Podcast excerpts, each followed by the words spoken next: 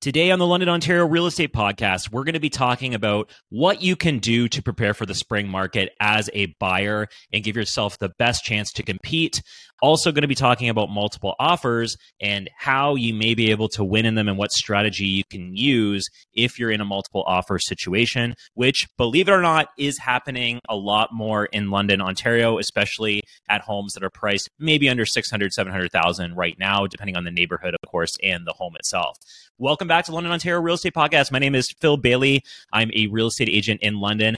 Want to just take a moment to thank you so much for taking a listen to the podcast. If this is your first time listening, fantastic welcome back if you've listened before. The last episode, we had quite a big jump in terms of the amount of people that are listening. So I am very thankful that I'm not sure if I'm going to give myself credit or more just maybe the interest in London, Ontario real estate right now. But either way, thank you so much for listening. And I'm going to kind of jump right into this today because I've been getting a lot of questions about what you can do as a buyer right now in order to prepare. And of course, if you are facing multiple offer situations, which is happening a little bit more, what you can really prepare yourself for and give yourself the best fighting chance if you do want to be in a competitive situation or have to be in a competitive situation. So let's first look at the numbers. So I took a look at the last 31 days. We're on February 1st right now. Welcome to February. One month of uh, the longest January ever is, is now over, and 2024 is here. So I want to make sure that you have an idea of what's happening right now in the market.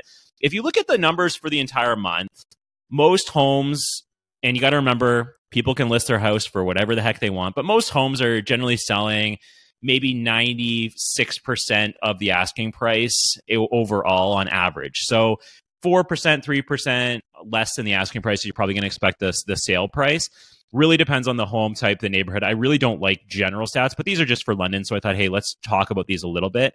What I find interesting, and, and it could be something that we're thinking about maybe as a trending uh, item here, is that if you look at the last week of sales in the London area, and I'm just specifically talking about London condos, single family, everything that's sold in London over the last week.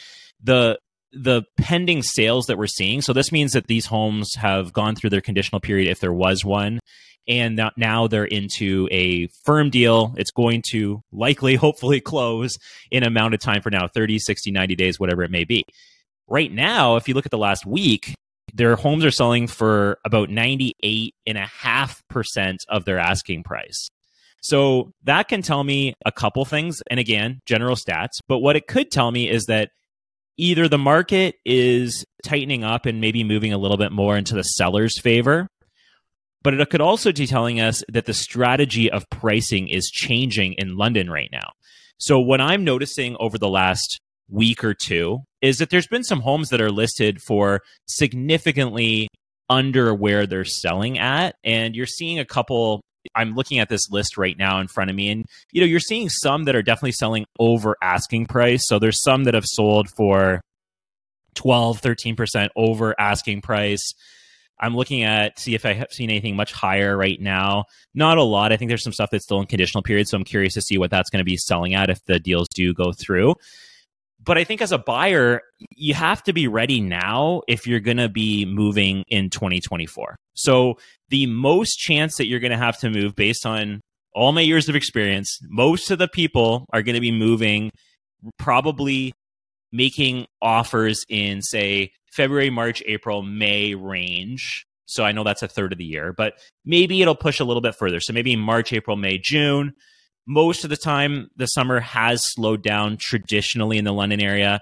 Then there's the fall deals that happen, but the year may seem like it's a really long year ahead, but we only have 11 months left. I know that's only one month gone. And I think what's going to be interesting here is what happens at the spring market. And I think it could definitely move quickly. Last spring moved relatively quickly. And I'm interested to kind of see what happens here. So you're a buyer and you want to buy a house right? Maybe you you're a first time buyer. We'll talk about first time buyers first. One of the main things you're going to want to do is you're going to want to talk with a mortgage professional, your bank, a mortgage broker. It's really up to you which route you want to go. There's definitely, I think, benefits on on working with someone who can shop around for you. But I also understand some people have a really good relationship with their bank, and it may be a good opportunity for them to work with their with their bank as well. So I'm whatever you want to do depends there's different products depending on who you go to and i think it's important that you that you think about that step first because say you have a credit issue that you could clear up really quickly and you're not even aware of that credit issue because you haven't checked your credit well it's really difficult to do that when you're starting to make offers on homes but if you could have maybe a month or two to think about that and look at clearing that up and then having a really good plan here you could maybe maybe make that work relatively quickly. Sometimes it takes a lot longer i understand that but talk to a mortgage professional if I'm buying a house, I'm going to talk to a mortgage professional. And so if you need anybody, message me and I'm happy to make a referral for you as well.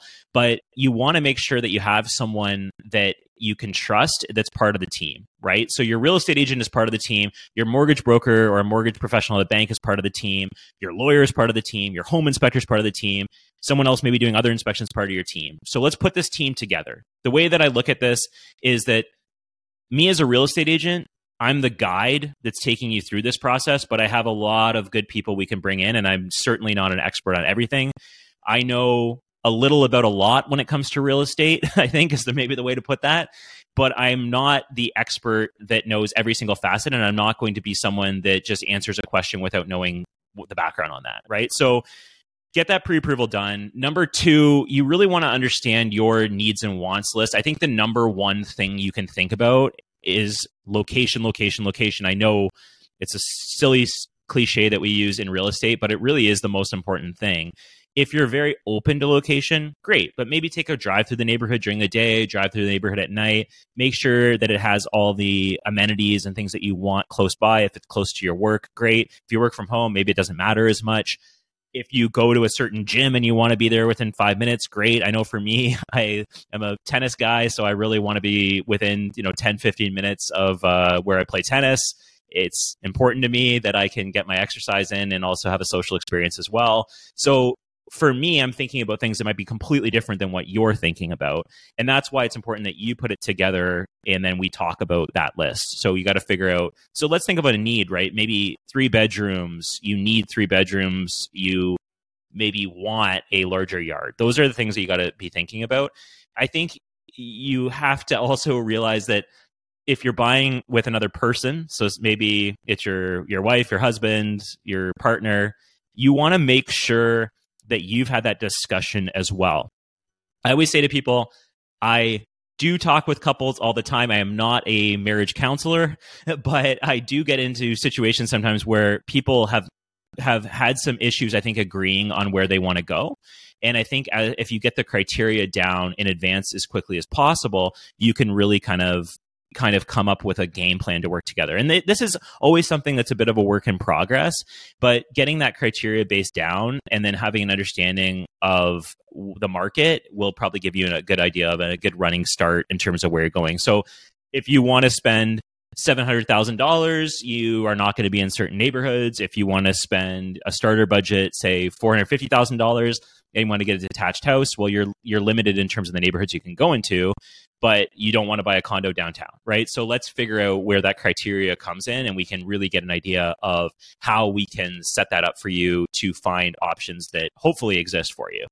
And then I'd say three, I would talk to a real estate agent. Obviously, I'm happy to chat with anybody about real estate at any time. I'm a little biased here, obviously, but I find that people who have those conversations with me several months in advance can really get a good idea of what they need to accomplish. So then when we actually start looking at a house, we can really hit the ground running. I think some of the mistakes I've maybe made or didn't maybe wasn't as assertive as I should have been is sometimes I will meet someone at a house, right? And they're a first time homebuyer and they really don't even have their pre-approval done and it's it's not the best plan for everybody and yes, my time is valuable, but your time is also valuable. And I also don't want to see disappointment on a first time homebuyer's uh, face or even someone that's buying their third, fourth house. You want to make sure that you get that pre approval done in advance. And then you can kind of find what's best suited for you.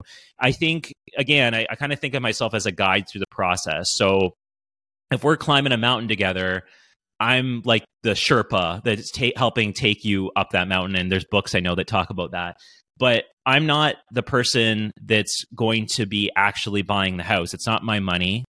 It's not my needs and wants list. but I can guide you through things. And I've seen a lot of stuff over the years of issues that we've run into that we may have a fix for before, I'm almost seeing the issue before it's even happening sometimes.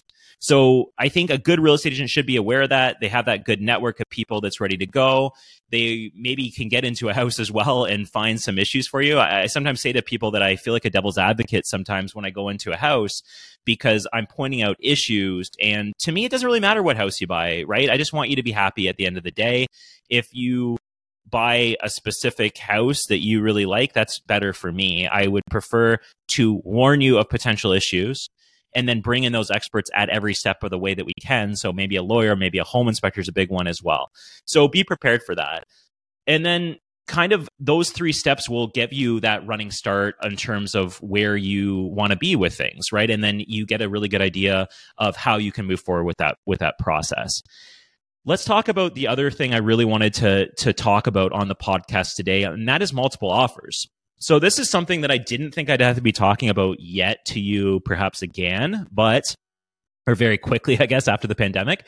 But what I'm noticing is that multiple offers are coming back and it's a specific strategy that certain real estate agents are using in order to drive up the price as much as possible and get the best price they can for their seller right? That's their that's their job. But it creates some specific challenges for buyers that you have to be ready for. So if you're in a multiple offer situation, you have to think about the conditional period as something that you may not have the luxury of having after the deal has happened. So, what I mean by that, and this does increase risk, so you have to be prepared for that as well. But we want to get those conditions dealt with before the offer date. So, the way that it may be working right now, and I've seen this several times over the last week, is that in many cases, they'll say, offers are due on Tuesday and they've listed the house on maybe the Wednesday previous. So you have now time. So you want to get in the house as quickly as possible, make sure it's an option for you. If it is an option for you, you want to talk to your mortgage professional to make sure that there's not an issue with that specific house. There can still be appraisal issues that you can run into. So be prepared for the, the risk of that. So I would be as conservative as I can be and talk to your mortgage professional about that and how they can potentially deal with that for you and help you in that regard. In addition to that, if you want a home inspection, you should really get that inspector in between the offer date and when when the house is or sorry, between when the house is listed and the offer date itself. If that's possible. Sometimes it's not, right? So during the pandemic there was people that were going in and throwing caution in the wind and putting in offers and then having issues after the fact, and that's what we want to avoid as much as is humanly possible. It's not always possible, but let's think about getting those things done in advance. And then how does it work on offer day? Well, typically, and this isn't always the case, but typically you are given the opportunity to submit your offer and then you're given an opportunity to revise your offer. When I run multiple offer situations for my seller clients, typically this is how I do it. I say, say 5 p.m., all offers are due, and I'm just picking a random time here. 5 p.m., all offers are due. I now see all the offers in front of me and now I give people till say 6:30 to resubmit their offer once I've given them the offer count. So if you submit an offer, I'll tell you, "Hey, I got 6 offers at 5:30 say. You now have until 6:30 to resubmit your best and final offer and then typically we pick one. So some people think, "Oh, don't worry, they'll counter me, Phil. It'll be fine. They'll counter me." I'm like, no, they they will generally not counter you because they have a better offer and they don't want to lose that offer, so now they have to accept that one. So it's not always happening this way, and I'm, I'm not saying it's a pandemic era, and I'm saying that more and more pandemic era real estate market because that was a time that some of us want to forget and some of us it's an interesting time period for real estate for sure. And I think that now we're just seeing a different strategy change. So there's been some homes listed, say 499 that are selling for 575 right? There's a house that maybe listed at 599 selling for 640 630 right? But there's also been some homes lately that are listed at like 299,000 I'm not going to name these houses but you're going to have a pretty good idea if you look on HouseSigma which I where I happen to work.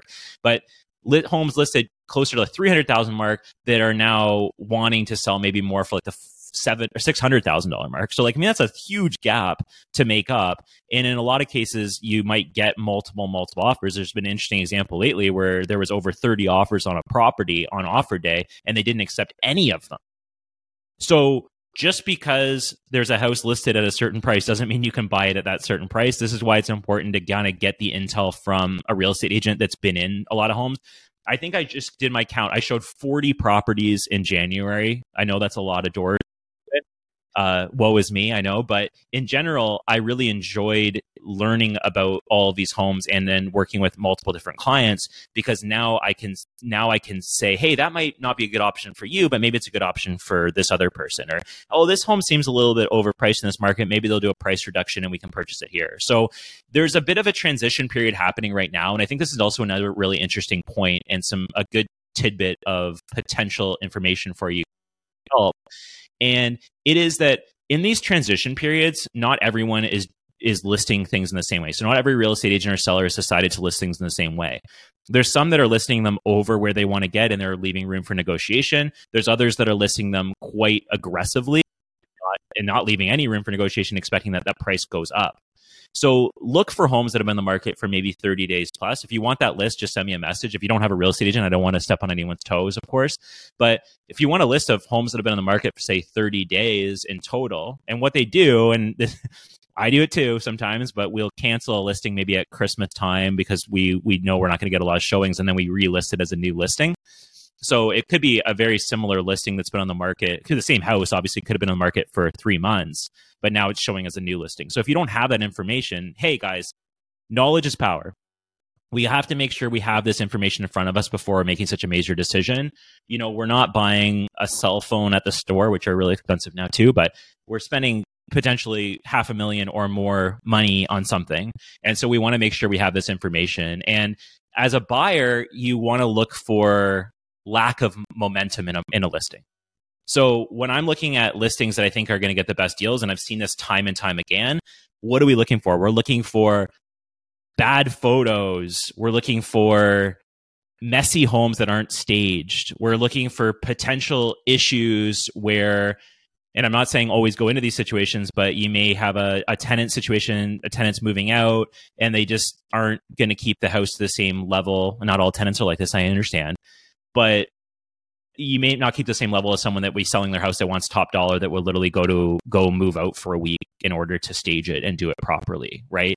It, it's just a situation where we're looking for that lack of momentum but then when we're selling houses i'm trying to bring that momentum at every step of the way. So i'm trying to take good photos good video good maybe virtual walkthroughs great marketing make sure we're we're timing our listing properly in the week so we make sure we get people through in the weekend maybe you do an open house on the on the Saturday and Sunday, right? But right now, I'd say there's some definitely some deals I think to be had based on what everything else has been selling at. And if you wait till the open house, you're going to miss out, right? So so let's get into that house before the open house and then make sure that we can put an offer in as quickly as possible if we like it. And you might even be able to put conditional offers in, right? I'm still seeing that. I'd say that's still probably the norm for sure, where financing conditions and home inspection conditions are happening. But I think it'll be an interesting market. I mean, I've already been kind of, to be honest, surprised and a little bit uh, blown away by what we've seen in January so far. I thought that, that we might be having these conversations in, say, April, maybe March, maybe after March break, but now we're kind of having the conversations right now. So I'm going to stop talking today, but if you have any questions, just message me at any time. Uh, you can text me directly. It's 226 977 2348. Or you can go to my website, just www.philbailey.ca, learn a little bit more about me. You can check out my uh, Google reviews, which I'm very proud of. I don't really talk about myself too much and how great I am, so I just let other people do it for me. My name is Phil Bailey. I'm a real estate agent with HouseSigma in London. This is the London, Ontario Real Estate Podcast. February 1st, and I look forward to more episodes soon. Take care, everyone.